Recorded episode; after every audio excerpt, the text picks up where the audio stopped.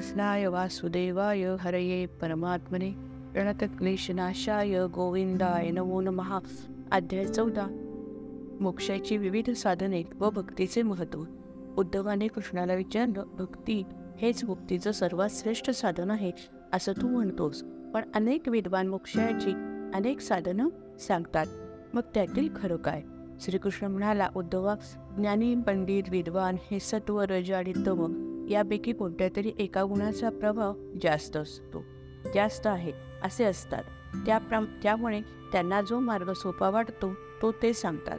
त्या सर्वांमध्ये माझी भक्तीच मुख्य आहे इतर साधनं क्षुद्र फल देणारी आहेत. मी त्या साधनांचंही वर्णन करणार आहे. प्रलयकाळी वेद नष्ट झाले.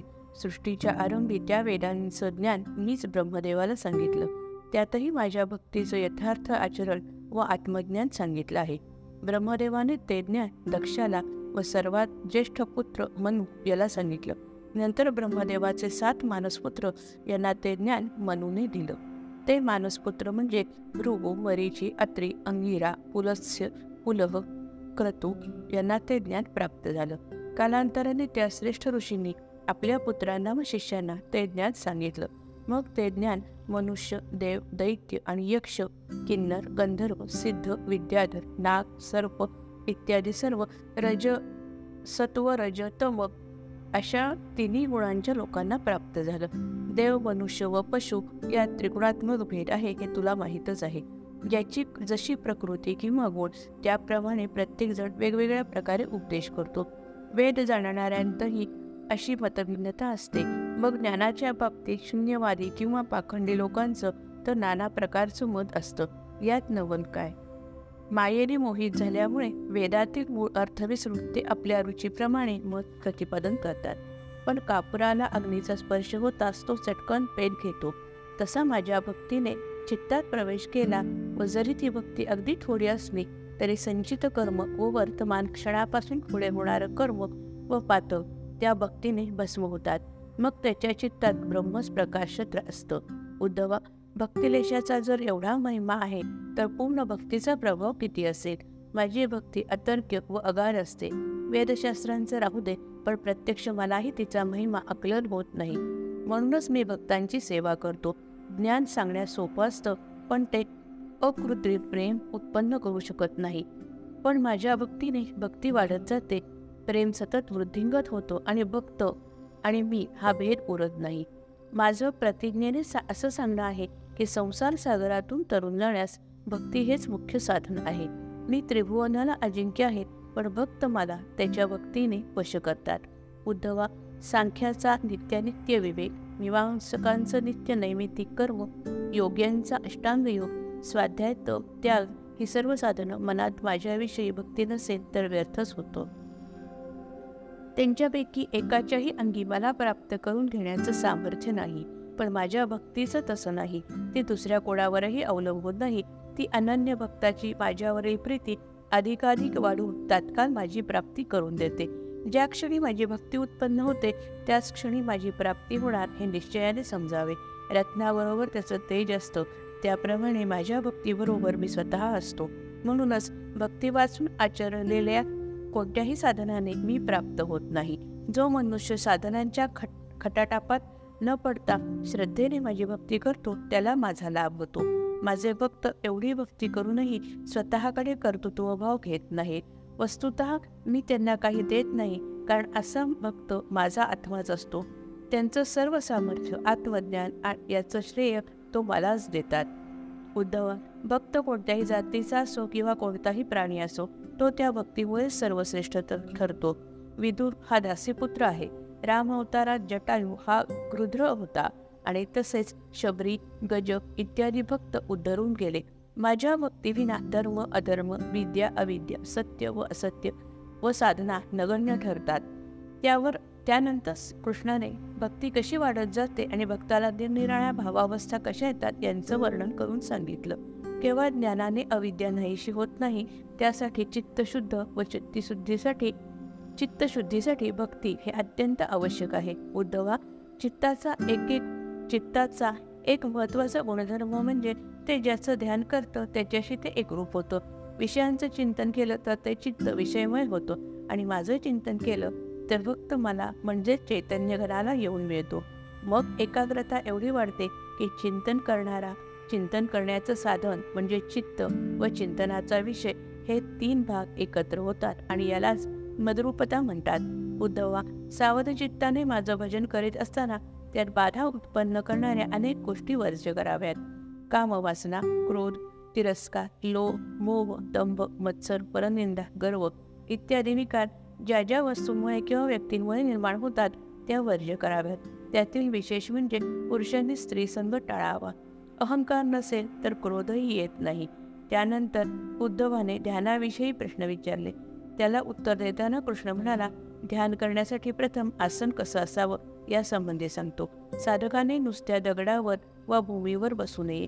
तसं बोलणं क्ले तसं बसणं क्लेशास आमंत्रण ठरते. माफ करा.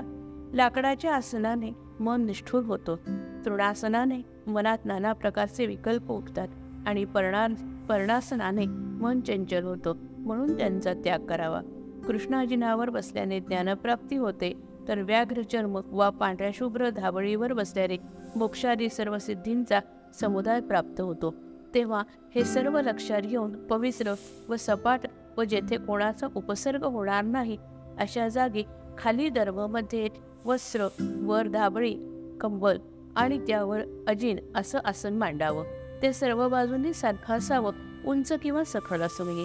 आसन तयार झाल्यावर ज्या योगे मन प्रसन्न राहील असे सहजासन घालावं. मग पाठीचा कणा ताठ व सरळ ठेवून मस्तक मान व पाठ उभ्या एका रेखेत येतील असे ठेवावी. सामान्यतः साधी मांडी घालून डावा हात डावा हात डाव्या मांडीवर गुडघ्यापाशी आणि उजवा हात उजव्या मांडीवर गुडघ्यापाशी सहज रीतीने उताने ठेवावेत. अंगठा व तर्जनी एकमेकांशी जोडून बाकीची बोट सरळ ठेवावीत. आपली दृष्टी नाकाच्या अग्रभागी ठेवावी तेथे ज्ञानचक्र असेल तेथे मन एकत्र करावं धारणा तेथे स्थिर झाली की डोळे अर्धवट मिटतात. त्यामुळे भेदामध्ये वावरणारी दृष्टी अभेदात मिळून स्थिर होते. प्राणाचा मार्ग शुद्ध करणे व अभ्यासासाठी आवश्यक मार्ग शुद्ध करणे या अभ्यासासाठी आवश्यक असतं. असं म्हणून कृष्णाने पूरक कुंभक व रेचक यांच्या तपशिलासकट प्राणायामाची माहिती दिली व तो म्हणाला हा अभ्यास करताना घाई गडबड करू नये. श्वासावर बाहेर दावा सांगून त्याला क्लेश होईल असं करू नये. त्याने हानी होईल. हा अभ्यास हळूहळू आणि सावकाश करावा. योगाभ्यासात ज्ञान व अतिफोणपणा चालत नाही. जास्त हुशारी दाखवू गेल्यास पतन होण्याची शक्यता असते. प्राणायामाचा प्राणायाम दोन प्रकारचा आहे. प्रणवासह म्हणजे ओम काराच्या उच्चारासह केला जाणारा प्राणायाम याला सगर्भ म्हणतात. दुसरा प्राणायाम अगर्भ त्यात ओम ओंकाराचा उच्चार नसतो. प्रणवाचा दीर्घ उच्चार परावाणीच्याही पलीकडे विलय पावतो तो प्रणवोच्चार हृदयामध्ये सतत चालू असतो. घंटानादासारखा सतत होत असतो कवळाच्या देठातील सूक्ष्मतंतूंपासून सूक्ष्मतंतूप्रमाणे मूलाधारापासून ब्रह्मरंध्रापर्यंत तो ओंकार प्राणायामाने युक्त असतो. साधकाने प्राणायाम असा प्रणवयुक्त करावा. प्रत्येक दिवशी त्रिकाल दहा दहा वेळेस प्रणवयुक्त प्राणायामाचाच अभ्यास करावा. असे केल्याने महिन्याच्या आतच प्राणजय शक्य होतो. जे साधक अभ्यासात तत्पर राहून असा अभ्यास करतात त्यांना योगाभ्यासाचं सार सार प्राप्त होतो. त्यानंतर भक्तीचे दोन प्रकार पुढे असतात. शास्त्राने सांगितलेली सगळी उपासना. योगा दोन योगाभ्यासाने युक्त अशी निर्गुण उपासना. मूलत प्रारव व अपान यांच्यावर जय मिळवला की साधक योगी बनतो व त्याचा भा त्याचा जसा भाव असेल त्याप्रमाणे सगुण किंवा निर्गुण उपासना करून तो मोक्षपदाला प्राप्त होतो. म्हणजेच माझ्याशी एकरूप होतो. सगुणाकार ध्यान कसं करावं ते आता सांगतो. मासा पकडण्यासाठी गळाला आमिष लावावं हो. त्याप्रमाणे चित्त माझ्याकडे लावण्यासाठी माझा सगुण साक व साकार मूर्तीचा आधार चित्ताला द्यावा. माझं ध्यान कसं करावं? हृदयात आठ पाकळ्यांचं अतिकोमल व पूर्ण प्रफुल्ल असं कमळ आहे. त्याचं मूळ त्याचं मुख खाली व देठ वर असतो. दृढ इच्छाशक्तीने प्राणायामाच्या वेळी या कमलाचं मुख वर वळवावं. ते प्रफुल्ल कमळ असं स्थिर झालं की त्या कमळाच्या गाभ्यात सोळा कलांनी युक्त अशा चंद्राची त्यावर बारा कलांनी युक्त अशा सूर्याची आणि त्यावर दहा कलांनी युक्त अशा अग्नीची स्थापना करावी आणि त्या अग्निमंडलामध्ये माझ्या दैदिप्यमान मूर्तीचं ध्यान करावं. उद्धवा आता मी तुला हृदय कमळात माझ्या मूर्तीचं ध्यान करताना ती कशी असावी त्याविषयी सांगणार आहे. तरी लक्षपूर्वक ऐक. माझी मूर्ती प्रवाळशीर रेखीव प्रसन्नवद देखणी व पाहताक्षणीच आनंद हृदय आनंदाने भरून जाईल अशी असावी. ती श्यामवर्ण व कुरळे केस असलेली असावी. ती काळेबोळ अक अकर्ण नेत्र कमा कमानदार रेखीव भुवया रुंद कपा सरळ नाक तेजस्वी गाल सुकुमार नाजूक मुख पोवळ्यासारखे आरक्त ओठ पांढरे शुभ्र दात निमुळती सुंदर हलवटी असलेली व किंचित हसमुख हसतमुख अशी असावी. ती शंखासारखी मान असलेली श्रीवत्स चिन्हांकित रुंद वक्षस्थळ असलेली अजानुबाहू त्रिवळीयुक्त विशाल उदराची सिंहकटी पितांबरी पितांबरधारी घोटी व चरणांची नाजूक पावलांची आणि उत्तम सामुद्रिक चिन्हांनी युक्त आरक्त तळवे असलेली अशी असावी. तिच्या सर्वांगावर सुगंधी उटी आणि चारही हातात शंख चक्र गदा पद्म ही आयुध व भूषणं असावीत. तिच्या मस्तकी तेजस्वी मुकुट कपाळावर केशरीगंध कानात मकरकुंडल कंठात कौस्तुभमणी गळ्यात पायापर्यंत रुळणाऱ्या वळ वनमाळा कमरेत घागऱ्या हातात सलकडी दंडात बाजूबंद बोटांमध्ये विविध प्रकारच्या रत्नजडीत अंगठ्या आणि पायात नुपूर असावेत. माझी मूर्ती सर्व अंगांनी पूर्ण उत्तम लक्षणांनी युक्त उदार व सुप्रसन्न असावी. साधकाने चित्त आवरून अखंडपणे ते माझ्या ध्यानातच लावावं. ध्यान करताना मूर्तीच्या पायापासूनच प्रारंभ करून तिचा प्रत्येक अवयव त्याचं सौंदर्य तेथे विराजमान असलेली भूषणं यांचं निरीक्षण करीत मग संपूर्ण मूर्तीचं एकदम दर्शन घ्यावं. मग सर्व अवयवयुक्त मूर्तीचं ध्यान न करता केवळ हास्यवदनावरच मन स्थिर करावं. हास्यवदनावर चित्त स्थिर झालं की केवळ हास्याचंच ध्यान करावं. हास्याचं ध्यान स्थिर झालं की हास्य सोडून त्या हास्यातील जो आनंद आहे त्यात मनाने प्रवेश करावा. तेथे त्याला आत्मानंद मिळेल. सर्व त्रिकूट मागे पडून केवळ चिदाकाश राहील व साधकाची साधकरूपी जीवाची ज्योती माझ्याशी अर्थात परमज्योतीशी एकरूप होईल. मग सर्व भेद लयास जातात शब्द विलयास जातात एकमेव आत्मसुखच राहते. शुक म्हणाले राजा अशा प्रकारे भगवंताला भगवंताने उद्धवाला भक्तिसुखाच्या झोपाळ्यावर झोके दिले. भक्तिमार्गाचं दूध काढून त्यांचं मंथन केलं आणि जे नवनीत निघालं ते उद्धवाला दिलं. तोच हा भागवताचा एकादश स्कंदाचा चौदावा अध्याय आहे. चौदा अध्याय चौदावा समाप्त. जय जय रघुवीर समर्थ.